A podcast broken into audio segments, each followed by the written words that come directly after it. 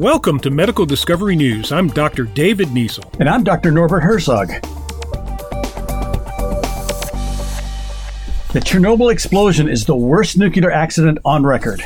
Two massive explosions blew 400 times the amount of radiation from the Hiroshima bomb into the air. Its impact is still being uncovered. A new study sequenced the entire genomes of 130 children and their parents who were brought in to clean up the disaster or were evacuees from areas near the plant. Children born 46 or more weeks after the accident were included. They found that nearly all the children's inherited genetic variation is also present in the DNA of each parent. Some of the variations are from changes in either the sperm or the egg, which are called de novo mutations or DNMs. Normally, between 50 to 100 DNMs arise per individual per generation. Surprisingly, the radiation exposure did not raise these children's DNMs.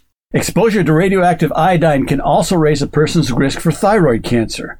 So a study looked at thyroid tumors from over 300 people exposed to radiation at Chernobyl and compared them with those born near there later. Those exposed did have more breaks in both strands of their DNA, and the more radiation a person was exposed to, and the younger they were, the more double-stranded DNA breaks they accumulated. So there's good news and bad news. Chernobyl did not cause more mutations to be passed down to the next generation, but it did raise the number of thyroid cancers. Over three decades have passed, and yet we continue to learn from the fallout.